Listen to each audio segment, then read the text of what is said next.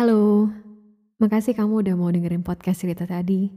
Sekarang, cerita tadi sudah bekerja sama dengan Anchor, aplikasi yang saya gunain untuk membuat dan mempublish podcast.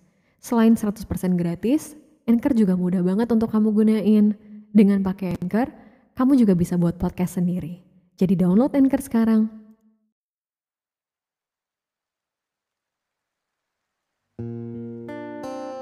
Hidup tuh kenapa jalannya bisa jadi sebercanda ini ya?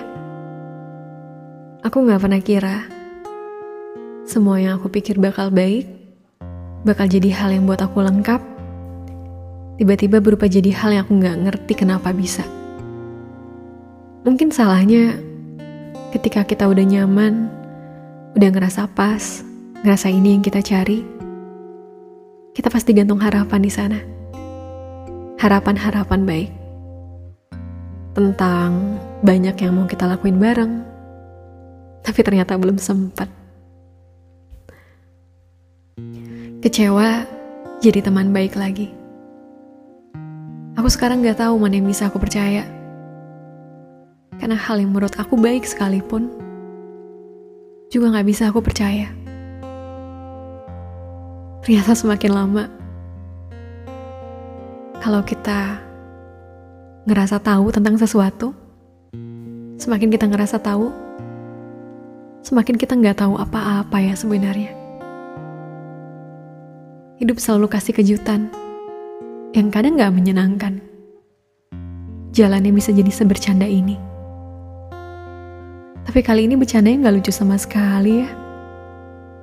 Malah sakit. Aku nggak tahu habis ini gimana. Mulai dari mana? Karena semua rasanya palsu. Masih ada gak sih yang nyata? Mana yang nyata? Kenapa kayaknya gak ada? Atau memang gak akan pernah ada?